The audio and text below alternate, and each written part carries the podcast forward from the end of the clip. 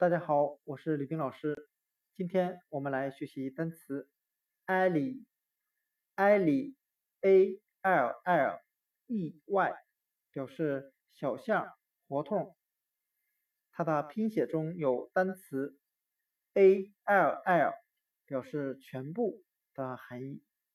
我们可以这样来联想：所有的城市里都有很多的小巷和胡同。另外呢，我们还可以将它拼写中的两个 L 字母联想成活动的形状，那一条笔直的活动或是小巷。我们还可以用谐音法来记忆，它的发音很像汉语的挨里。我们可以这样来想象：